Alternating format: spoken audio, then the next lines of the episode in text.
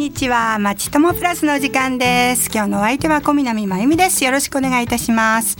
毎月第一月曜日は多摩小平保健所の方にスタジオにおいでいただいてお話を伺っています。さて今日も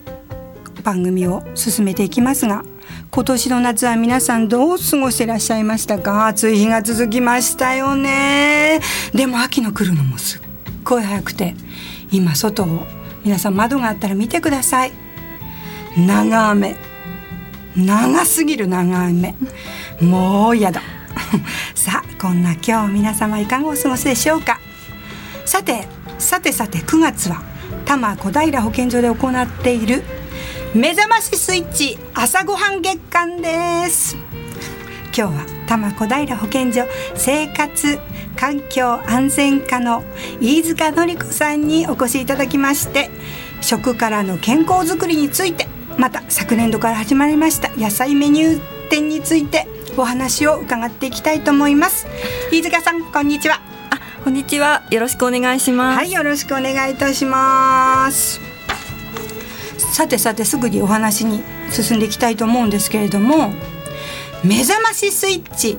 朝ごはん月間ってなんかすっごい元気な感じで、自然にこういうふうに言ってしまうっていうあのなんて言うんですか？標語？標語じゃない昔いるんですよね、標語とかね。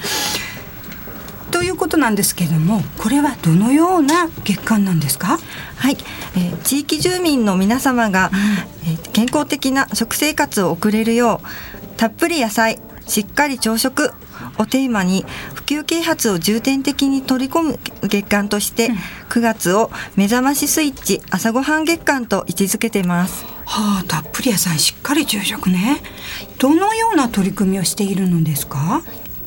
多摩小平保健所では、市民の皆さんの食生活や生活習慣の改善につながる情報の展示などを行います。はい、また、保健所管内の5市でも展示を行ったり、保育園、小中学校では給食だよりに掲載するなど、うん、地域全体で野菜と朝食について普及啓発をしています。はあ、食生活や生活習慣の改善ということですけれどもそうなのかな。目覚ましスイッチ朝ごはん月間っていうのを始めたのは、はい、どうしてなんですか？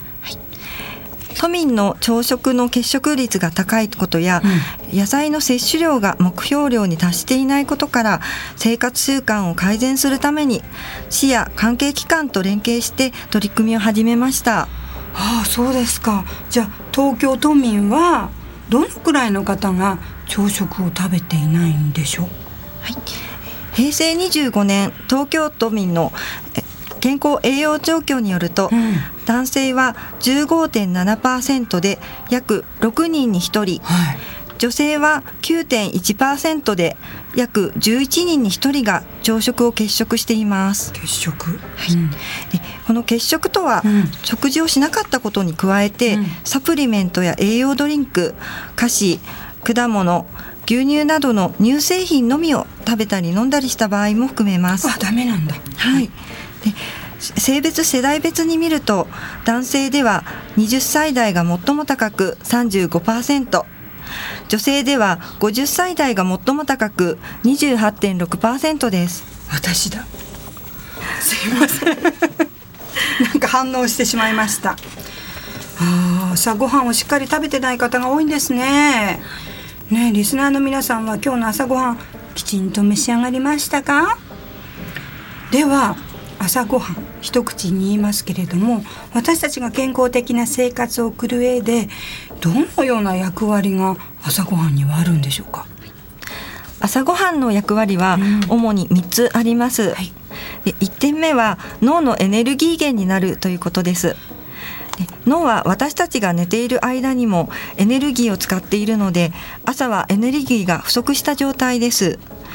朝ごはんを食べると脳にエネルギーが補給され集中力や記憶力がアップします。脳？脳って言われるとなんかあ絶対食べなきゃみたいに今ちょっと思いましたが他にはどんな役割がありますか、はい、2点目は体のリズムを整えるということです、うん、朝ごはんを食べるとエネルギーが体中に行き渡り体が目覚めますで 3, 3点目は、体温を上げるということです。朝ごはんを食べると体の中で熱が作られ寝ている間に下がった体温が上がります。そうすると体の調子が良くなり元気に活動しやすくなります。すごいですね。この3点ともとっても大事に思います、ね、朝ごはんってとっても大切な役割を持ってるんですね、はい、り朝ごはんを食べて体が目を覚ますようスイッチを入れましょうっていうことですね、はい、ではあのさっきひともう一つ野菜の摂取量が目標量に達していないとおっしゃってましたけれども私たちは野菜は不足してるんですか？あはい。生活習慣病の予防のために1日に摂りたい野菜の量は成人で 350g なんですけれども、うん、えー、平成25年東京都民の健康栄養状況によると1日に野菜を 350g 以上摂っている人の割合は成人男性で35.4%成人女性では31.9%で3人に1人しか取れていません。あらまなんかたくさん食べているつもりでいるんですけど、はい、350g1 日に、はい、350g って言われてもほらいちいちこう測ったりしないじゃないですか。そういう時はどういうふうにこう具体的に考えればいいですか？はい、えー、生の状態ですと、はい、両手に1杯が 350g の目安になります。調理済みの料理の目安としては、うん、例えばほうれん草のおひたし1人分の小鉢で約 70g ありますので 1, 1日に野菜料理を小鉢で5から6皿食べるとおおむね 350g を達成できます。はあ、はあ、ちょっと5皿6皿具体的にちょっとよく分かりました ありがとうございます。でああなるほどっていう感じですけれども私なんかはあの主婦なので、はい、お昼ご飯は全く火を使わないんですね、はい、残ったものとか、まあ、パン焼いたりとか結構なんか小麦粉とかそういうものが多い気がするんですけれどもそうじゃなかったら出かけててちょっとカフェで食べてきたりとかお友達とランチしたりとか、はい、そういう外食ですよね。あはい。あの専業主婦なのにって言われる割にとっても多い気がするんですけど野菜はそういう外食を多くすると不足しているのかな？そうかな？なんてちょっと思るんですけど。あはい、えー、外食が多い人は野菜不足になる傾向にあるようです。少し前のデータですが、うん、平成20年東京都民の健康栄養状況によりますと、はい、週に7回以上外食をする人は外食をしないまたは週2回未満の人に比べて野菜の摂取量が少ないという結果が出ています。ああそうですか。少ないんだやっぱり。ちょっと気をつけないといけないですね。では野菜は大事っていうことはあのねおっしゃいましたけれどもでは野菜にはどんな栄養が含まれているか大事なのかなと教えていただけますか？はい、えー、野菜は大きく2つに分けられます、はい、で人参やほうれん草など色の濃い緑黄色野菜と、うん、キャベツや玉ねぎきゅうりなどの色の薄い単色野菜です、はいで色の濃い緑黄色野菜にはカロテンやビタミン C ビタミン B2 などビタミンや食物繊維が豊富で、うん、鉄やカルシウムなどのミネラルも含まれています、はい、色の薄い単色野菜には主にビタミン C や食物繊維が含まれています。なるほど。野菜はビタミンが豊富なんですね。でビタミンというと私たちだとお肌にいいわっていうイメージがあるんですが、どんな働きがあるんですか、はい、ビタミンは体の調子を整える働きがあります。カルテンやビタミン C、ビタミン B2 は皮膚や粘膜の健康維持に役立ちます。その他にもカルテンは夜間の視力の維持を助けます。はあ野菜にはねさっき食物繊維も豊富っておっしゃってましたけれども食物繊維にはどのような働きがあるのですか、はい食物繊維は便通を整えて便秘を防ぐ上で欠かせないものだと言われています、うんうん、また脂質や糖やナトリウムなどを吸着して体の外に排出する働きがあり、うん。肥満や脂質異常症や糖尿病高血圧など生活習慣病の予防改善に効果が期待できるとも言われています。なるほど。いいですね野菜には私たちの健康に役立つ栄養素がたくさん入っていますよね、はい、不足しないように毎日摂りたいと思います。で先ほど外食が多い人は野菜不足になる傾向があるよっていうお話でしたけれどもということは大好きな外食はできるだけ控えた方がいいのかしら？いえいえそんなことはありません外食で料理を選ぶときに少し工夫をしていただければ野菜不足を防ぐことができます、はい、例えば丼物など、単品のメニューの場合おひたしやサラダなど野菜料理を一品加えると良いと思います、うん、なるほど、はい、また上に乗っている具に野菜が多く入ったメニューを選ぶと良いと思います野菜がたくさん料理入っている料理は彩りが良いことも多いので見た目にも注目していただけるといいと思います。なるほどね。綺麗っていうことですね。あそうですね。はい。で定食は野菜のおかずがつくことが多いので、うん、定食を選択するのもおすすめです。なるほど。いくつか分かって私ちょっと頑張ろう。他にもなんか外食をするときに野菜不足を防ぐ方法ってありますか？あはい。多摩小平保健所では現在野菜メニュー店の普及をしていますやか野菜メニュース店に行けば適量の野菜を食べられるメニューがあります。え野菜メニュー店？初めて聞きました。後半はその野菜メニュー店について詳しくお聞きしていきたいと思いますがここで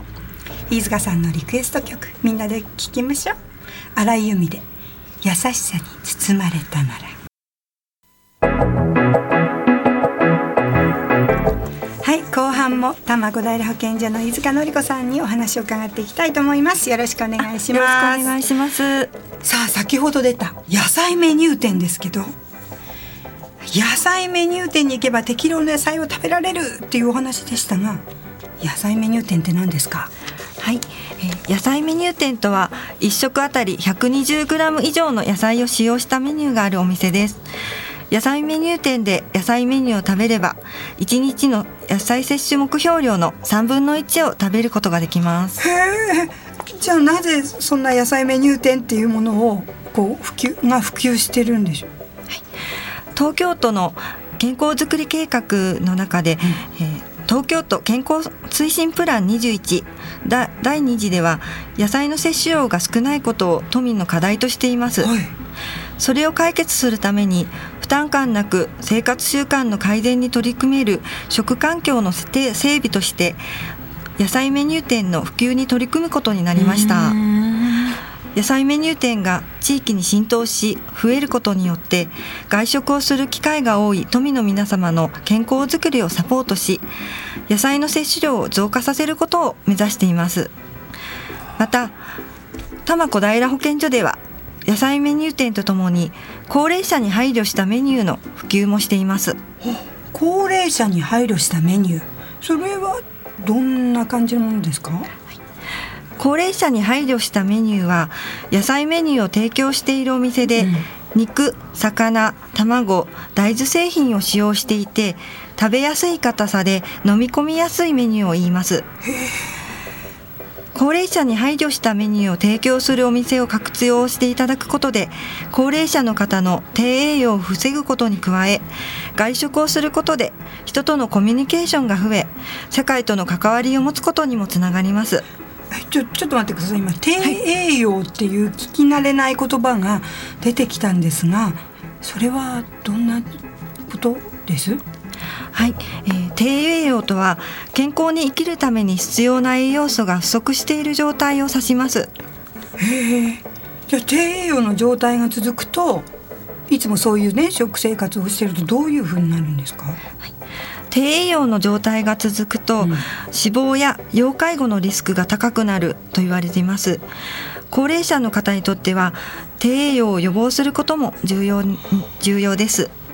いやそれすっごい重要ですよね。そうやって聞くと、はい、なんか肥満の方が多いっていうのはねよく知られて、はい、我が家でも肥満の あの悩みを抱えてる人もいるんですけれども低栄養の方もこう世間には多くいらっしゃるんですか？はい、低栄養傾向の高齢者の方は平成25年国民健康栄養調査によると65歳以上の方では16.8%、85歳以上の方では29.6%になります。結構いらっしゃるんですね、はい、では低栄養を防ぐためにはどんなことに気をつければいいんでしょうか？東京都健康長寿医療センター研究所の老化遅延のための食生活指針では食事は1日に3食栄養バランスをよくとることや動物性タンパク質を十分にとること。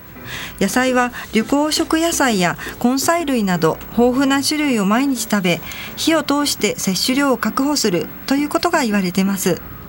また家族や友人と会食する機会を増やすことも挙げられています。なるほどね。親しい人と楽しくね食べると食欲も湧いてきますしね、はい、野菜メニュー店とか野菜不足を改善し高齢者に配慮したメニューはねみんなおじいさんやおばさんが元気に過ごせるようにっていうことは分かりましたがぜひぜひ行ってみたいんですけれども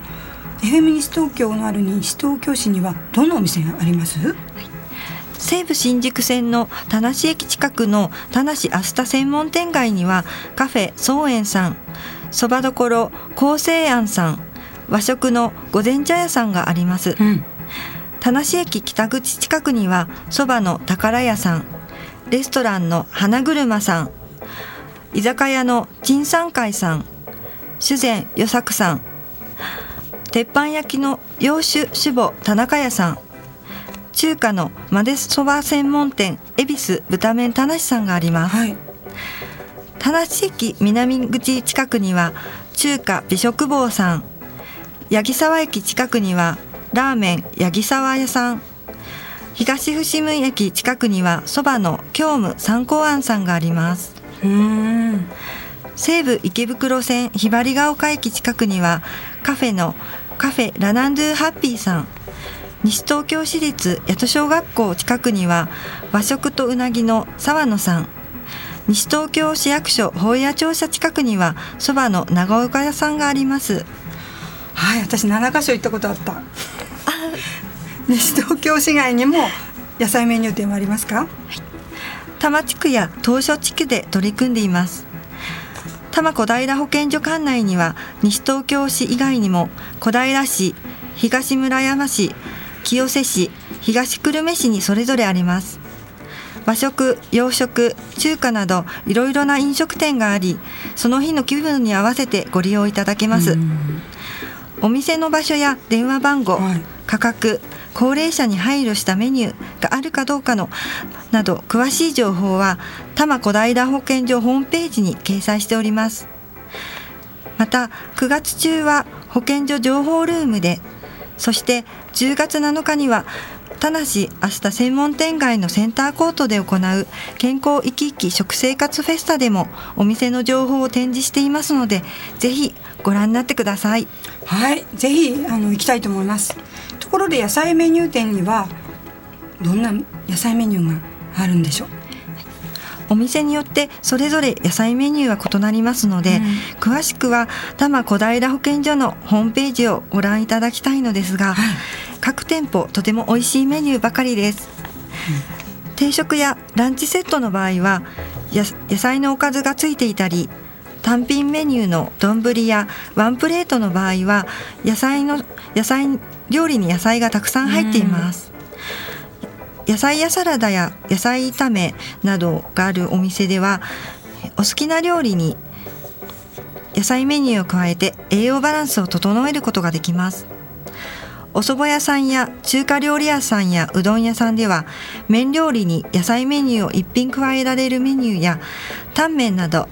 麺料理にたくさん野菜が入っているメニューがあります。なるほどね。外食をしている人は野菜不足になりやすいということですけども今紹介していただいた野菜メニュー店に行けば適量の野菜を食べることができるということですね。はい。野菜メニュー店を選んでいただければ、うん、1日に摂りたい野菜 350g の約3分の1を食べることができます、うん。外食を普段されない方も野菜メニュー店に行けば野菜を 120g 使った料理が目で見てわかりさらに味わっていただくことができるのでご家庭の料理に野菜を美味しく取り入れるヒントになるかと思います。なるほどね。美味しく食べながら知ることができるということですよね、はい、ヒントっていいですよね。それ見て自分家で作ってみるって。うん。ちょっといいかもしれない。さあさあでは絶対私もホームページ見てねメニュー見たいと思いますけれども今まではお店に行くお客様である私たち市民に向けてのお話でしたけれども飲食店を営んでいる方にもメッセージがあるということでお願いいたします。野菜メニュー店として都民の皆様の健康づくりをサポートしてくださるお店を募集中です。西東京市小平市東村山市清瀬市東久留米市の飲食店の方でご興味のある方は多摩小平保健所までご連絡ください。ぜひぜひ増えるといいですね。はい。でもなんか私7箇所行きましたけどそれが野菜メニュー店とは分かんなかったので、はい、もっとなんかすごい分かるあの表示があったらいいかなとちょっと思いました。はい。ではリスナーの方から質問に答えていただきたいと思います。メタボリック症候群にならないようにするにはどのような食べ物がいいのでしょうか？ということですがいかがでしょう？はいメタボリック症候群はお腹の周りの内臓に脂肪が溜まった内臓脂肪型肥満に高血糖高血圧脂質異常症のうちいずれか2つ以上合わせ持った状態を言います。お腹の周りの内臓に脂肪が溜まった状態とウエスト周囲径が男性の場合85センチ女性90センチを超えているかで診断します。メタボリック症候群の予防は食生活を整え体を動かすことストレスをためないこと適正体重を保つことが大切です。ご質問のどのような食べ物が良いかということですが、何か特定の同じものを食べるのではなく栄養バランスの良い食事が基本になります、朝ごはん昼ごはん夕ごはん1日3食をきちんと食べ食事には主食主菜副菜を揃えると良いでしょう。食べ過ぎを予防するためには腹8分目とし、はい、ゆっくりよく噛んで食べると良いでしょう、はい、また栄養バランスを整えるために不足しがちな野菜は積極的に食べるようにしていただくと良いと思います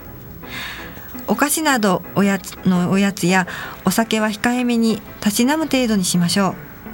ただしお医者様から食事について指導を受けている方はそれに従ってください。はいよくわかりました。ありがとうございました。なんかあのー、今日は食からの健康づくりをテーマにして目覚ましスイッチ朝ごはん月間と野菜メニュー店のお話を飯塚のり子さんに伺いました。ね、あの東京都民は野菜の摂取量が1日の野菜摂取量目標量 350g 以上になっていない。両手に1杯食べていない。この課題を解決するために多摩小平保健所は地域と連連携し野菜メニュー店を普及し食環境整備をしていることが本当によくわかりました。本当にためになりました。ありがとうございます。ねラジオを聴きの皆様もね外食する際にはぜひぜひホームページピチッとして野菜メニュー店を探して利用してみてはいかがでしょうか今日は飯塚さんありがとうございました、はい、ありがとうございました、はい、じゃあの11月のテーマなんですけれども冬場の食中毒予防。これもなんか気になりますよね。夏はね結構気をつけるけど、はい、冬はなんかあんまり大丈夫？みたいな感じになりますよね。いけないですよねどうぞどうぞあのリスナーの方でご質問のある方は FM 西東京の方まであのお寄せくださいませ。それでは今日も本当にためになるお話をありがとうございました。